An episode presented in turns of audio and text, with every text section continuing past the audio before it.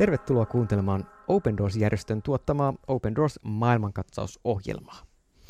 Open Doors on kristillinen, kansainvälinen ja poliittisesti sitoutumaton järjestö, joka palvelee maailman vainotuimpia kristittyjä 70 kohdemaassa. Tämän lisäksi Open Doors julkaisee vuosittain World Watch List-tutkimuksen, jossa nostetaan esiin ne 50 valtiota, joissa kristittyjen uskonnonvapaustilanne on kaikista heikoin.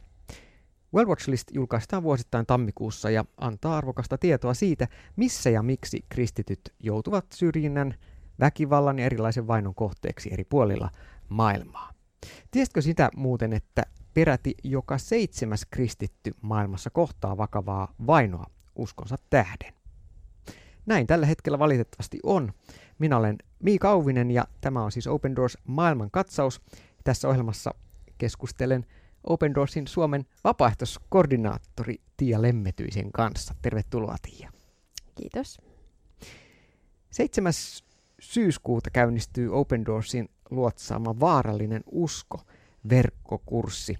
Ja tämä on semmoinen, mihin jokainen siellä kuulijakin on tervetullut osallistumaan mukaan.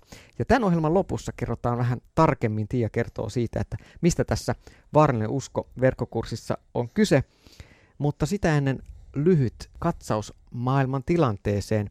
Nimittäin Intia vietti itsenäisyyspäiväänsä 15.8. ja juuri tässä itsenäisyyspäivän tienoilla myöskin tuli valitettavia uutisia Intiassa siinä, että jälleen yhdessä osavaltiossa ollaan laittamassa voimaan tällaista lakia, joka estää henkilöä kääntymästä pois hindulaisuudesta. Open Doors World Watch-listan tutkijat ja monet muutkin ihmisoikeusjärjestöt on jo pidemmän aikaa ollut huolestuneita Intian tilanteesta.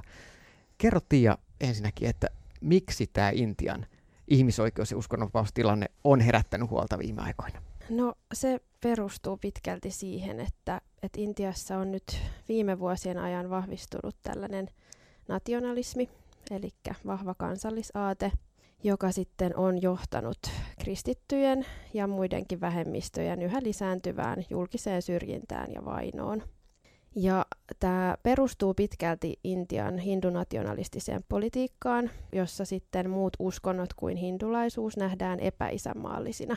Mm. Ja varmasti tämä uusi lakialoitekin niin kuin liittyy tähän. Mm.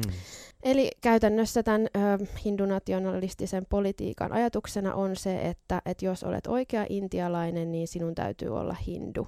Ja äärihindut haluaa kitkeä kristinuskon, islamin ja muut uskonnot käytännössä pois Intiasta. Ja erityisesti kristityiksi kääntyneillä tilanne on erittäin hankala, ja he voivat joutua jopa väkivaltaisen hyökkäyksen kohteeksi. Ja usein näitä kääntyneitä saatetaan myös syyttää siitä, että, että he on jotenkin saanut vaikka rahaa siitä, että he on kääntynyt kristinuskoon.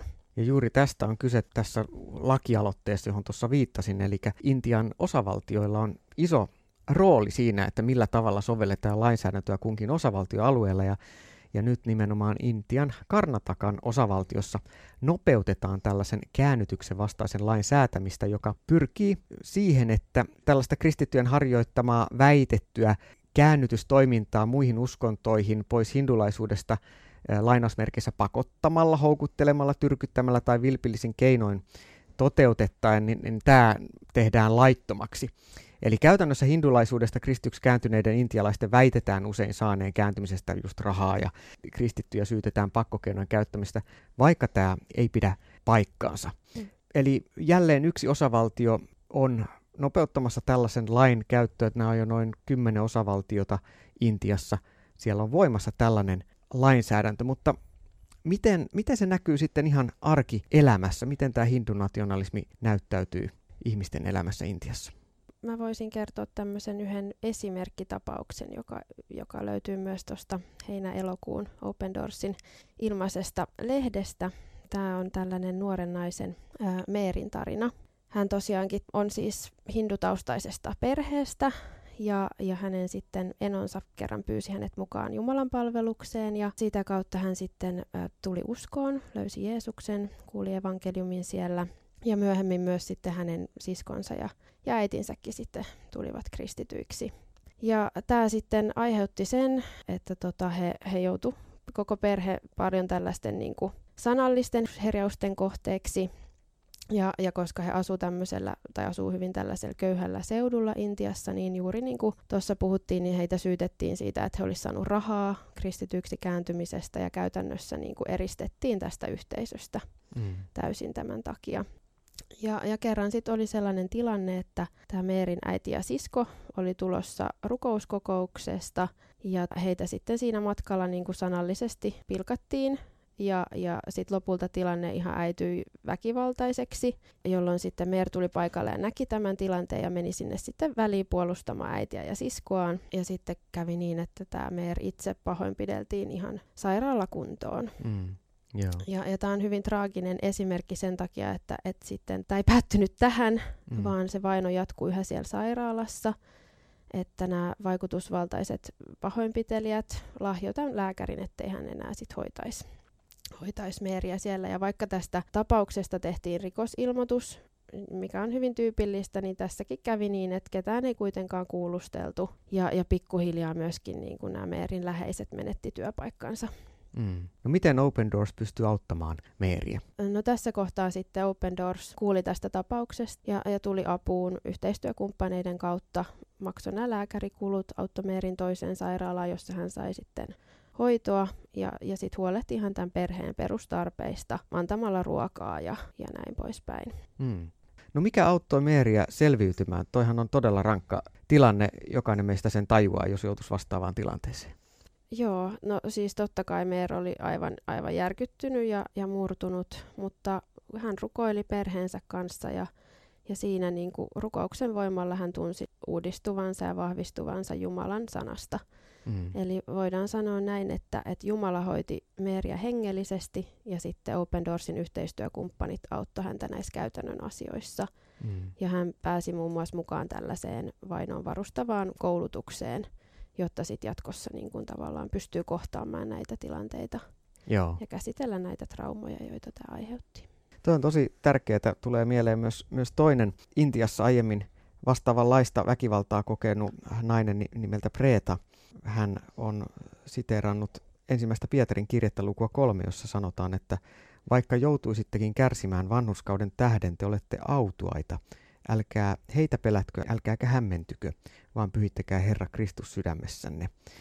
Ja nimenomaan tämä rukouksen merkitys ja se luottamus siihen, että Jumala kantaa, niin on, on tärkeää ja myöskin se meidän antama rukoustuki täällä. Mm.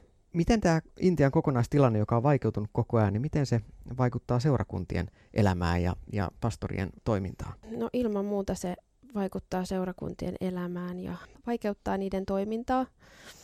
Ähm, taas voisin kertoa esimerkin tällaisesta pastori Shekharista, joka, joka siellä Intiassa oli, oli seurakunnan kokoontumista johtamassa – kun oveen koputettiin ja, ja hän jo sillä hetkellä ymmärsi, että, että nyt hän tietysti tiesi, että mikä on Intiassa tilanne ja osasi jo varautua tähän ja, ja siinä hetkessä ymmärsi, että nyt varmasti tämä vaino oli sitten tullut hänen ja hänen seurakuntansa kohdalle. Ja, ja tämä Shekar kertoo siitä, kuinka poliisit tuli sisään ja pidättivät hänet ja muutamia muita. Mutta hän myöskin kertoo tavallaan iloisena siitä, että, että he ei kuitenkaan paennut, vaan he, he oli rohkeita ja, kohtasivat tämän vainon. Niin, että kohtasi sen tilanteen ja ei niin. ikään kuin lähtenyt siitä yrittäjän päästä poliisia karkuun. Niin, kyllä. Joo. Joo. Ja hänet sitten vietiin tuonne poliisiasemalle ja muutama muukin mutta lopulta sitten tämä Shekar eristettiin muista ja, ja häntä siellä sitten lyötiin bambukepillä niin kovaa, että häneltä siis jopa tärykalvot puhkesi.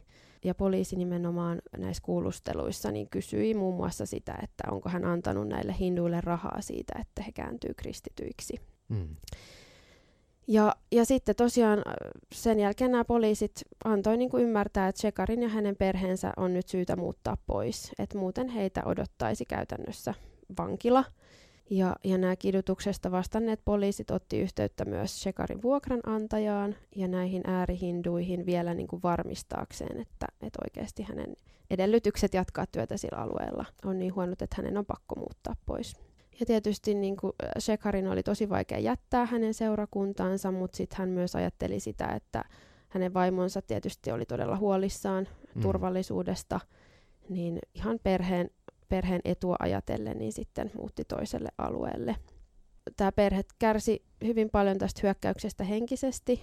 mutta myös tietysti taloudellisesti. Ja, ja niinpä sitten Open Doorsin yhteistyökumppanit auttoi Shekari myös näissä lääkärikuluissa, vuokranmaksussa ja, ja ruoka-avun kautta. Ja, hmm. ja, ja nyt hän sitten jatkaa työtä pastorina kuitenkin siellä uudessa asuinpaikassaan. Joo. Niin, että Shekar on uskollinen kutsumukselle, vaikka on joutunut jättämään seurakunnan ja Open Doorsin kautta on pystytty paikallisten yhteistyökumppaneiden avustuksella apua viemään perille. Tilanne on mennyt muutamassa vuodessa hyvin paljon heikompaan. Kannattaa tutustua Open Doorsin sivuilla osoitteessa opendoors.fi kautta Intia. Sieltä löytyvää materiaaliin. Siellä löytyy muun muassa näistä kahdesta tilanteesta video. Sitten myöskin löytyy London School of Economicsin tekemä tuore tutkimus, jossa kerrotaan vähän tuosta Intian uskonnonvapaustilanteesta. Kerro Tiia lyhyesti tästä tutkimuksesta. Ää, tosiaankin Open Doors on pitänyt Intian tilannetta esillä nyt kolmen vuoden ajan tällaisen oikeutta Intiaan ää, aiheen tiimoilta ja, ja sitä kautta pyytänyt rukousta ja tukea Intialle. Ja, ja tämän kampanjan seurauksena niin ö, ollaan päästy tilanteeseen, jossa Intia on, on tullut yhä laajemman huomion kohteeksi myös poliittisten päättäjien keskuudessa. Hmm. Ja, ja Open Doors tosiaan tekee työtä Intian hyväksi monella tasolla, että kuten tuossa aiemmin kuultiin, niin yhteistyökumppanit auttaa näitä vainon keskellä eläviä kristittyjä siellä Intiassa paikan päällä.